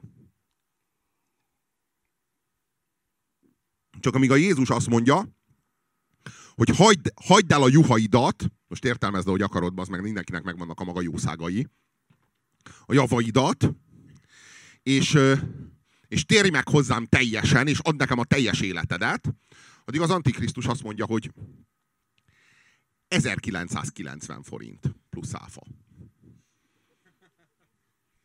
Ez egy lényegesen jobb ajánlat, mint amit a Jézus Krisztus tett, nem? És ugyanazt ígéri. Teljes megváltást! Egy új életet! Boldogságot! Tökéletesen megígéri ugyanazt, egy sokkal, de sokkal kevesebbért. Egy ilyen ígéretnek kurva nehéz lehet ellenállni. Hát nehéz is. Hát ez a szituáció. És a legérdekesebb az, hogy az antikrisztus nem létezik, az nem titok. Az nem titok. Ez a legnyilvánosabb, hogy mondjam, az ezredvégnek a nagy összeesküvése az azért különleges és azért csodálatos, mert a szemünk láttára zajlik. Ez nem egy olyan összeesküvés, hogy a Bilderberg csoport titokban, a háttérben, megköti a Putyinnal, meg a zsidókkal, jó, a Putyinnal nem, hát ő ez ellen küzd, a zsidókkal, meg Izrael, Tel Aviv, meg New York, meg Párizs tengelyen, a Bilderberg csoporta, semmi. Biztos, hogy vannak ilyen lobbik, csak sokkal bonyolultabb a rendszer. Tehát sokkal nevetségesek ezek az összeesküvés elmélethívők az interneten egymás agyát gyalulják, hogy oj, te azt is elhiszed, mondja az egyik elmebeteg a másiknak, mind a kettő ilyen elmebetegségeket, de közben egymást szívják le így energiával, hogy te nyomorult, te azt is elhiszed. Minimális kapcsolata van a valósággal, és azt így le kell gyalulni, bazd meg a picsába, hogy te azt is elhiszed, amit a tévében mondanak. Valamennyi kapcsolata van a valósággal a szerencsétlennek.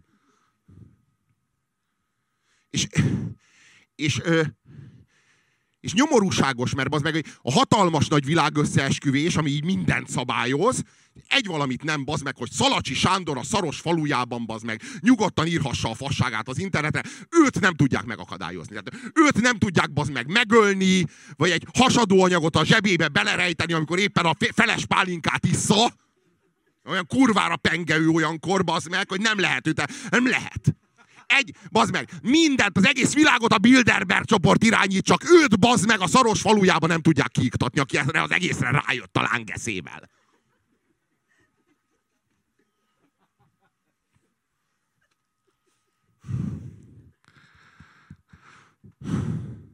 Szóval valójában nincs összeesküvés, vagyis dehogy nincs. Csak épp a szemünk láttára zajlik. Velünk és általunk és rajtunk keresztül. Csak amikor épp az összefüggésre így, meg az összeesküvésre így odafigyelnénk, vagy így észrevennénk, hogy mi zajlik, mindig kerül az arcunkba valami vanília ízű krémpuding. És ez így elvonja egy kicsit a figyelmünkre, ilyen kurva jó vaníliás. És kész. Ez az igazság.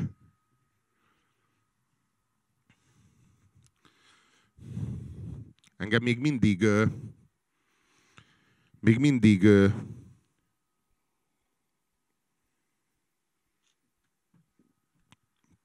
üldöz a Batman ügy. Ki ismeri a Batman ügyet?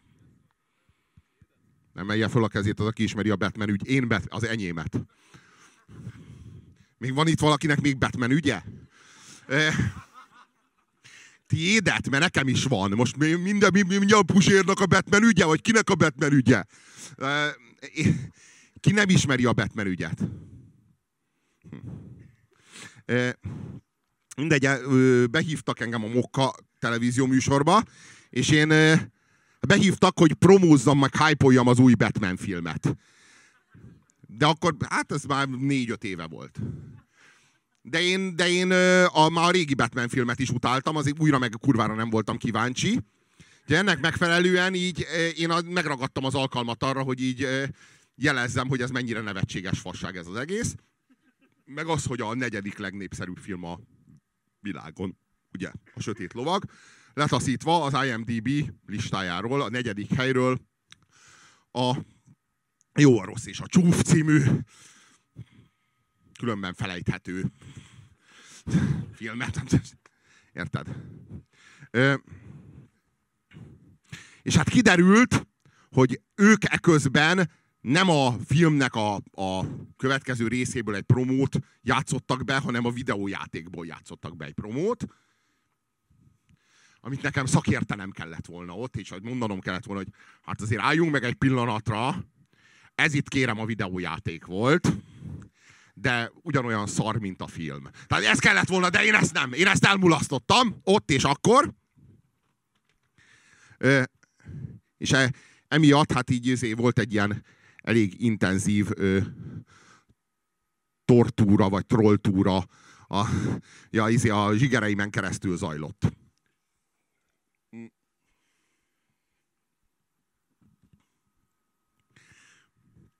És azóta is magyarázkodnom kell időről időre, mindenféle prolikkal összesodor a sors. A Batman ügy miatt. Hogy a Batman. Hogy én miért szólom le, hogy a Batman negyedik legnépszerűbb film. Tehát még nem népszerű, mint a Keresztapa második része, de hát az idő nem nekünk dolgozik. Nem győzöm magyarázni, hogy olyan nincsen, hogy Batman. Hát nincs ilyen, hogy Batman. Bruce Wayne van. Az egy skizofrén elmebeteg. Aki azt képzeli, hogy ő Batman. És néha beöltözik ilyen lakruhába, meg így örjöng, meg így tombol városszerte, és ilyen csöveseket ver. És természetesen, mivel kurva gazdag, meg kurva befolyásos, sosem lesz belőle semmi baja, mert milliárdos. Nincs ilyen, hogy Batman. Ne rajongjál érte, hogy hajrá, Batman! Ne. Hát tévképzetében megerősíted az elmebeteget, akinek segíteni kéne. Éppen az meg 5 év terápiát teszel értelmetlenné azzal, hogy Batman, hajrá, Batman! Szurkolunk! Ne! Épp ellenkezőleg. Nincs ilyen. Sosem volt. Batman. És ha én kitalálom, hogy én vagyok pizsama ember, nekem is szurkolni fogsz, hogy lőjék föl a jelemet, bazd meg a várra. Komolyan? Pizsama ember, gyere és mentsél meg minket!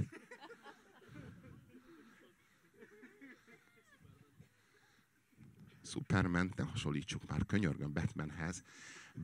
Batman az egy milliárdos, extrém sportoló. Egy ipari alpinista. A Superman meg egy isten. Nem úgy isten, mint ahogy az isten, akinek az egy a száma.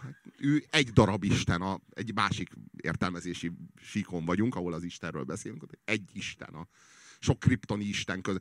Kriptonon ő egy Superman, a sok közül. De itt a Földön ő egy isten, bocs. Hát most ilyen kripton így viszonyul a Földhöz, bocs.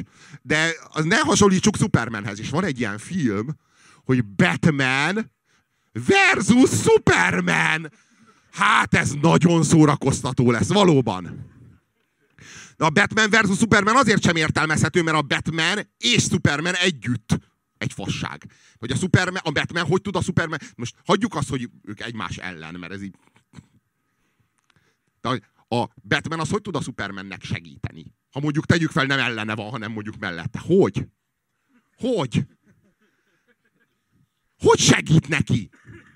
Amikor a Superman, bazd meg, az a hangsebességének a 300-szorosával repül, a Batman az meg miközben zuhan, elvileg van egy ilyen kampó, amit így ki tud dobni. Hogy? Hogy? hogy segít? Hogy viszi a táskáját, hogyha nem sietős? Vagy mi? Hogy?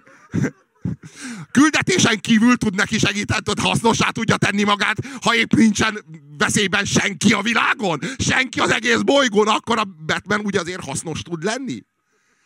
Batman Superman ellen? Mit tud ellene csinálni? A cégével felvásárol valamit, ami majd a Supermannek árt. Hát maximum egy jobb képességű Lex Luthor lehet belőle, de az sem, az a Bruce Wayne azért már árthat Supermannek. Batman legkevésbé sem. Azért lássuk be, hogy Bruce Wayne egy sokkal hatalmasabb és hősiesebb ember, mint Batman. Az a cél, hogy Batmanből Bruce Wayne csináljunk újra. Ez egy 15 éves pszichoterápia. De nem az, hogy Batman, hajrá Batman, segítség! Úristen!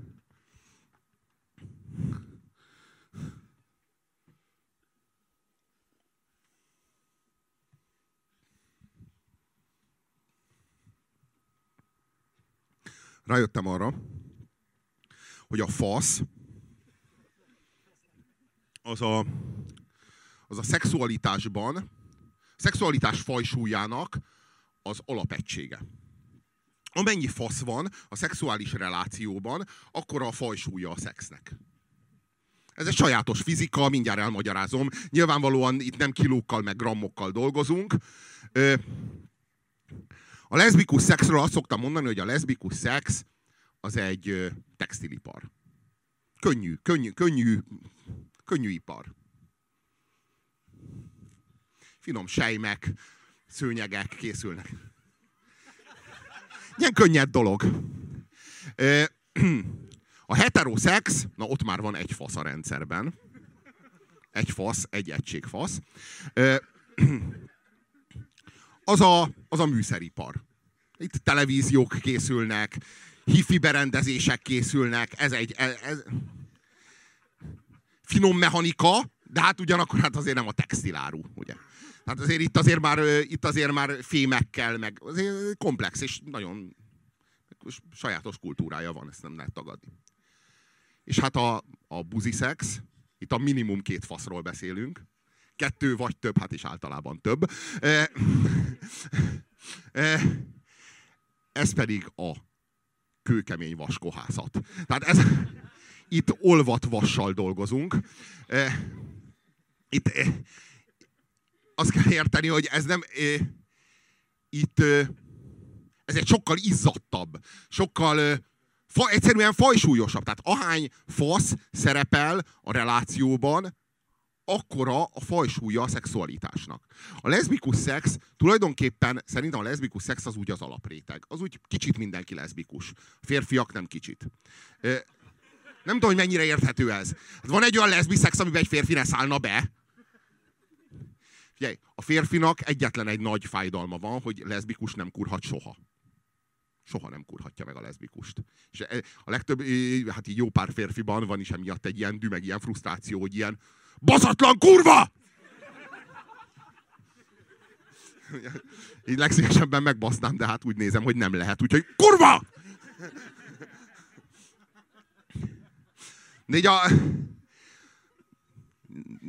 nő számára a leszbikusság az egy ilyen kis időtöltés. Van a könyvem, meg van a puncim, meg a másik női. Bármelyikkel játszhatunk most. Van még időnk, meg energiánk. De hogy mondjam, a nő számára a puncizás, egy nő úgy nyúl a másik nő punciához, mint a sajátjához. Játék, textilipar. Könnyű folyamatok zajlanak. A nimfománia, ugye az egy betegség, ugye?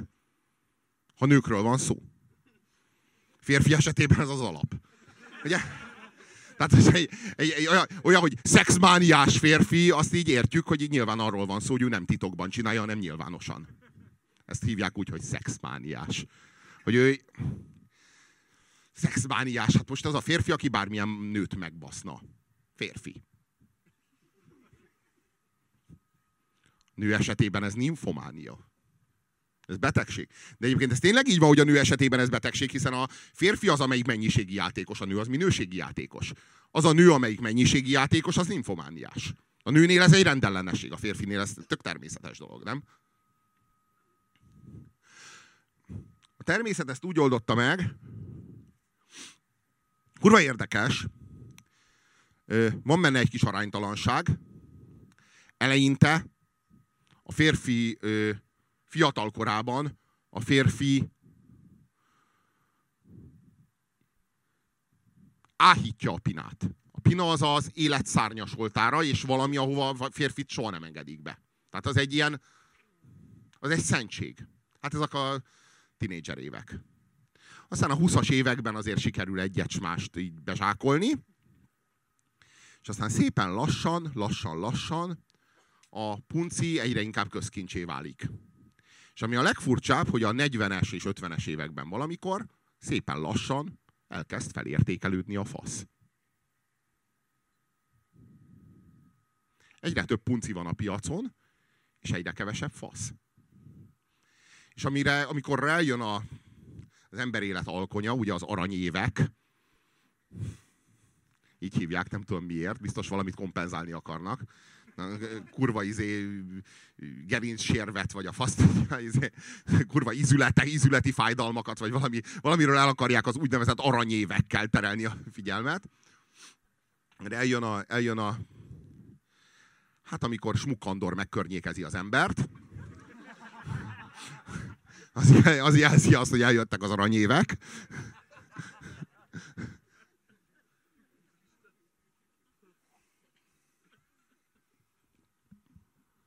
Szerintem a Smukkandor egy egységnyi, egy azaz egy szavazatért, egy azaz egy nyugdíjast bármikor megbaszna. Én úgy képzelem. Nem tudom, ti hogy vagytok ezzel. Nemre való tekintet nélkül. Ne érezzétek, hogy szexista vagyok, vagy az Andor az. Nem, egyikünk se.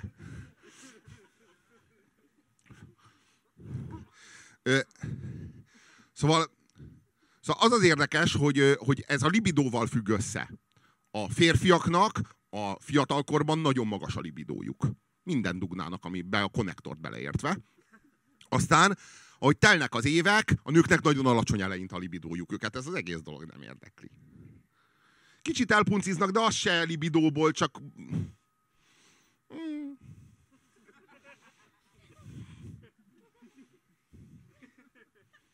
Ábrándozás közben.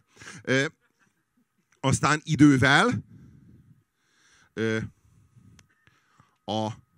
A férfiak megtalálják az utat a szárnyas oltárhoz, és amikor bekopogtat a klimax, és már úton van Smukkandor, akkor megnő a nők éhsége a fasz iránt. Ez természetes. Ez teljesen természetes. És én nagyon várom az aranyéveket, bevallom. Kifejezetten az Andor miatt. Szeretném Andor ajánlatát hallani végre.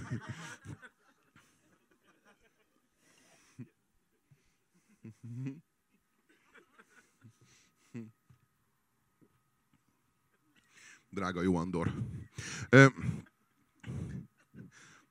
Tervezett elavulásról akarok még beszélni.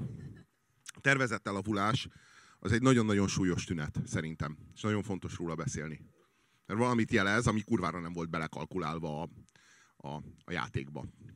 És erről valahogy nincsen szó az ilyen kapitalizmuspárti blogokon, meg felületeken, az ilyen nem tudom én, HVG-ken, ami egy ilyen nagy kapitalizmus fetisizáló platform, vagy a Indexen, 444-en, amik ilyen, mindegyik ilyen kurvára hisz a kapitalizmusban. De tudjátok mit? Én is hiszek.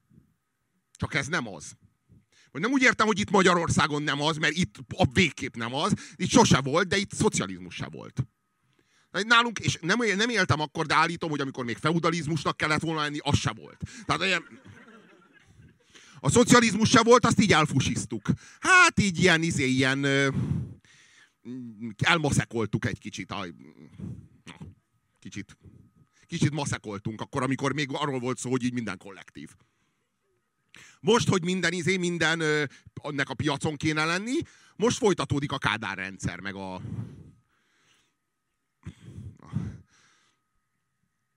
Nincs, azt felejtsétek el, hogy itt kapitalizmus van.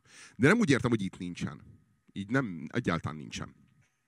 Van egy csomó dolog, ami azt jelzi, hogy nincs kapitalizmus. Tehát így meg lett hirdetve egy eszmény, meg lett hirdetve ez a kapitalizmus. Ugye mi a kapitalizmusnak az ideológiája, amiben nagyon hisznek a HVG-nél, meg az Indexnél? Hogy a termékek és szolgáltatások evolúciója kitermeli a jobbnál jobb termékeket és szolgáltatásokat, mintha csak az Antikrisztus van. De az az igazság, hogy ő az Antikrisztus ilyeneket nem mond. Ő csak egyszerűen élvezi a joghurt ízét. Tehát, hogy ő ilyenekben nem bogarászik be, ugye Seres László fasságokon. Kitermeli a jobbnál jobb termékeket és szolgáltatásokat, és ez elvezet minket egy ilyen kurva jó világba. Vagy hát egyre jobb. Tehát így egyre jobb minőségű lesz az emberi élet. Most, hogy ettől az emberek ettől boldogabbak lesznek-e, vagy valóban javít az emberi élet minőségén, ezen lehet vitatkozni, sőt, szerintem nem. De az tény, hogy az ember kényelmesebben él ma, mint 20 éve, és lehet, hogy kényelmesebben fog élni 20 év múlva, mint ma. Csak eközben azt látjuk, hogy az egész folyamat lépten nyomon meg van hekkelve, és erről nincsen szó. Meg van hekkelve. Meghekkeli a marketing például. És meghekkeli a tervezettelavulás. Ez furcsán hangzik, de elmagyarázom. A reklám az meghekkeli a kapitalizmust. A reklám az... Tehát az nem, a reklám az nem engedi a termékeket és a szolgáltatásokat egy szabad piacon versenyezni, hanem propaganda versenyez a termék helyett. Tehát a termék helyett ő egy reklámspotot indít a versenyben. Nem a termék versenyez a saját ízével és a saját árával, a saját mennyiségével és a saját minőségével a másik termékkel szemben, hanem ő a termék elé, a fogyasztó és a termék közé kitol egy propagandaanyagot, egy propagandaspotot, amivel ő kvázi rátolja a termékét. Marketing eszközökkel. Marketing agymosással, pszichológiai eszközökkel, amiket áruló pszichológusok, azért mondom, hogy áruló pszichológusok, olyan emberek, akiket azért képeztek az egyetemeken, hogy az emberi szenvedést enyhítsék. Ugye? Ők a úgynevezett pszichológusok. Ők aztán árulóvá váltak. Mert ma már nem az emberi szenvedést enyhítik, hanem bizonyos cégeknek a profitját növelik. És az emberi tudatot megtöltik szárnyas betéttel, meg mosóporral, meg különböző termékekkel, automárkákkal, logókkal, szlogenekkel, meg dallamokkal, meg életérzésekkel. Ezek az áruló pszichológusok, ezek az emberi tudatot kiszolgáltatták a marketingnek. A céges propagandának.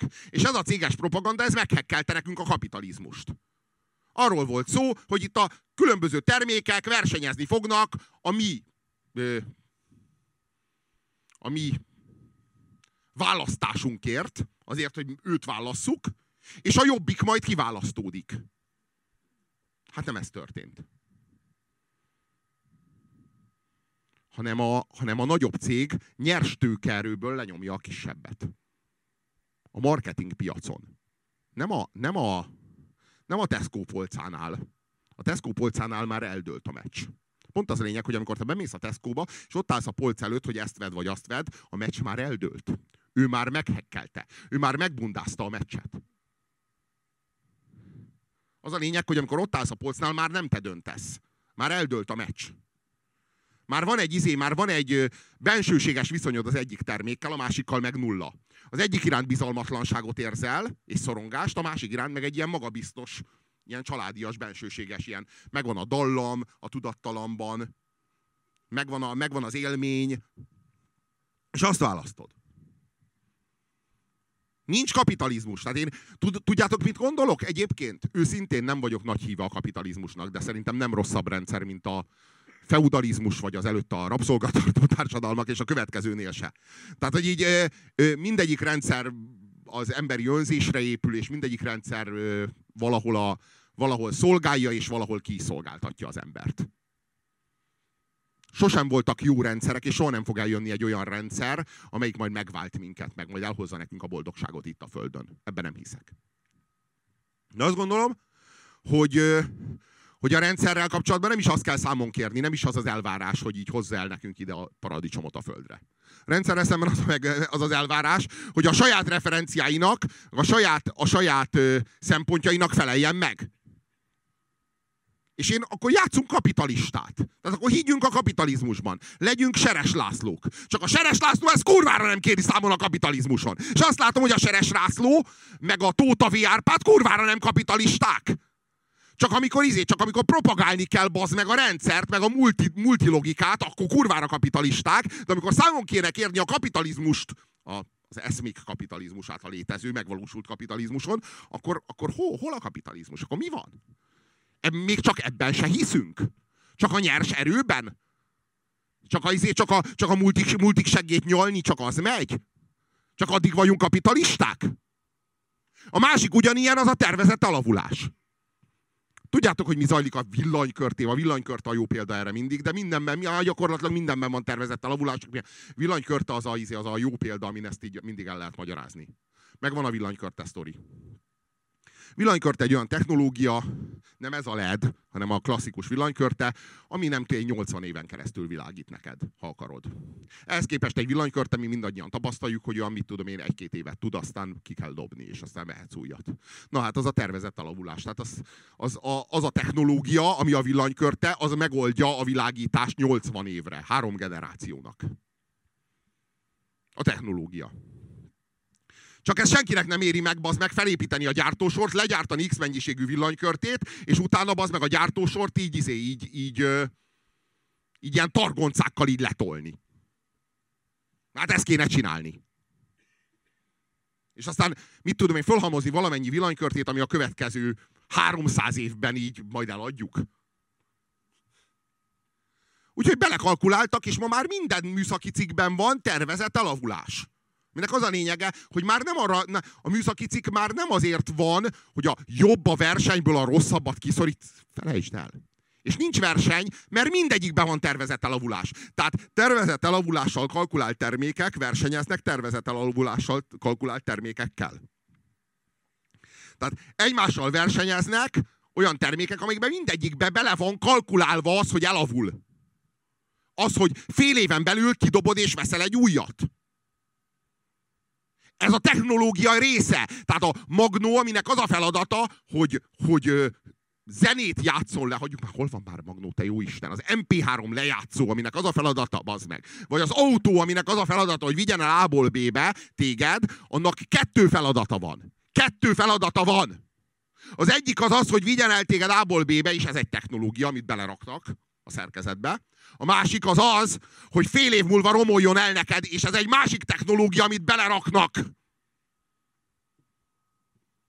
Ez 2 technológia, amit legyártanak, mérnökök megterveznek, és beleraknak. És az összes műszaki cikkben van. Milyen kapitalizmus? Jobb termékek és szolgáltatások a rosszabbak ellen? Mert erről volt szó. Ez volt meghirdetve. Hol zajlik ilyesmi? Hát nem velünk történik, az biztos.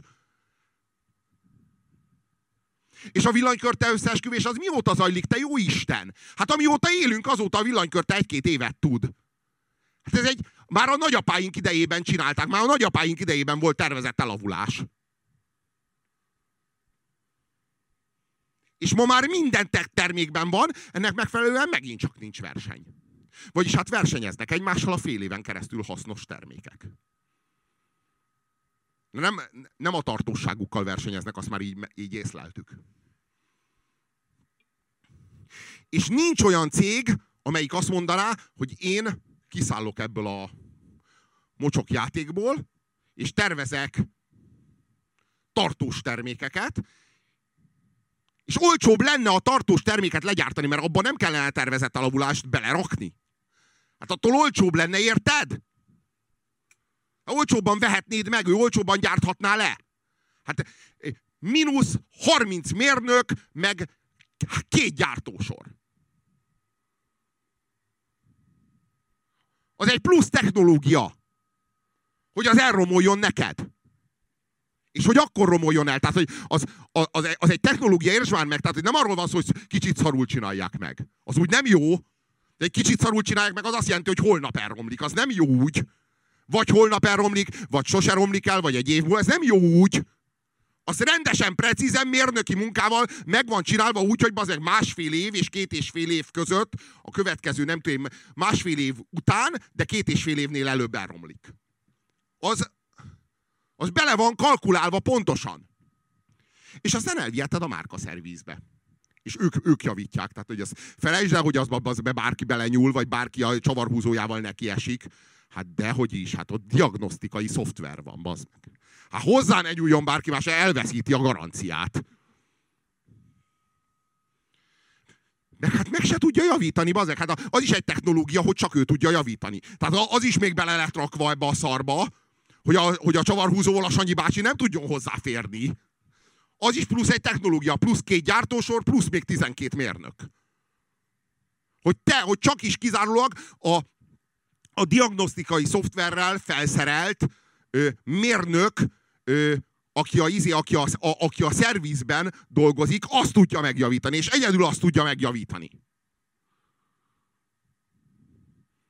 Az a része a know-how-nak. És miért? Mert valójában, amit a termékből ajánlatformájában elengednek, mert olcsóbb a termék, mondjuk, azt ők már bekalkulálják javítási költségként. Tulajdonképpen a szervizen keresztül szedik be azt a pénzt, amit te azt hiszed, hogy megspórolsz, amikor vásárolsz. És persze akkor azt hiszed, hogy nem fog elromlani az autó, mert az nem szerepel az ajánlatok között, hogy egyébként kurva drágán szervizeljük is az autóját, ezért olyan olcsó most. Ennek megfelelően kurva keményen át vagy baszva. De ők kalkulálnak a szervizköltséggel, ahogy kalkulálnak a büntetésekkel is. Hogyha mondjuk megsértik az adott állam szabályait, akkor azért majd kijár nekik a büntetés. De ők azt a büntetést már bekalkulálták. Az az üzleti terv része. És amíg ők pluszba jönnek ki a büntetés után, addig őket a büntetéssel nem tudod fenyíteni. Úgyhogy én nekem tökre megfelel egyébként a kapitalizmus, csak akkor játsszuk azt. Tehát, hogy így én sokféle kurva jó rendszert el tudok képzelni, de akkor csináljuk. Tehát akkor kezdjük el. Az a baj, hogy el sincs kezdve, meg sincs próbálva. Komolyan sincs véve.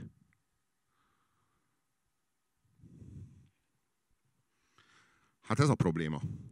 Azt hiszem, hogy lejárt az időnk. Szerintem egy hét múlva ilyenkor már a FAM-nak a társaságában fogunk találkozni. Köszönöm a figyelmet. Jó éjszakát!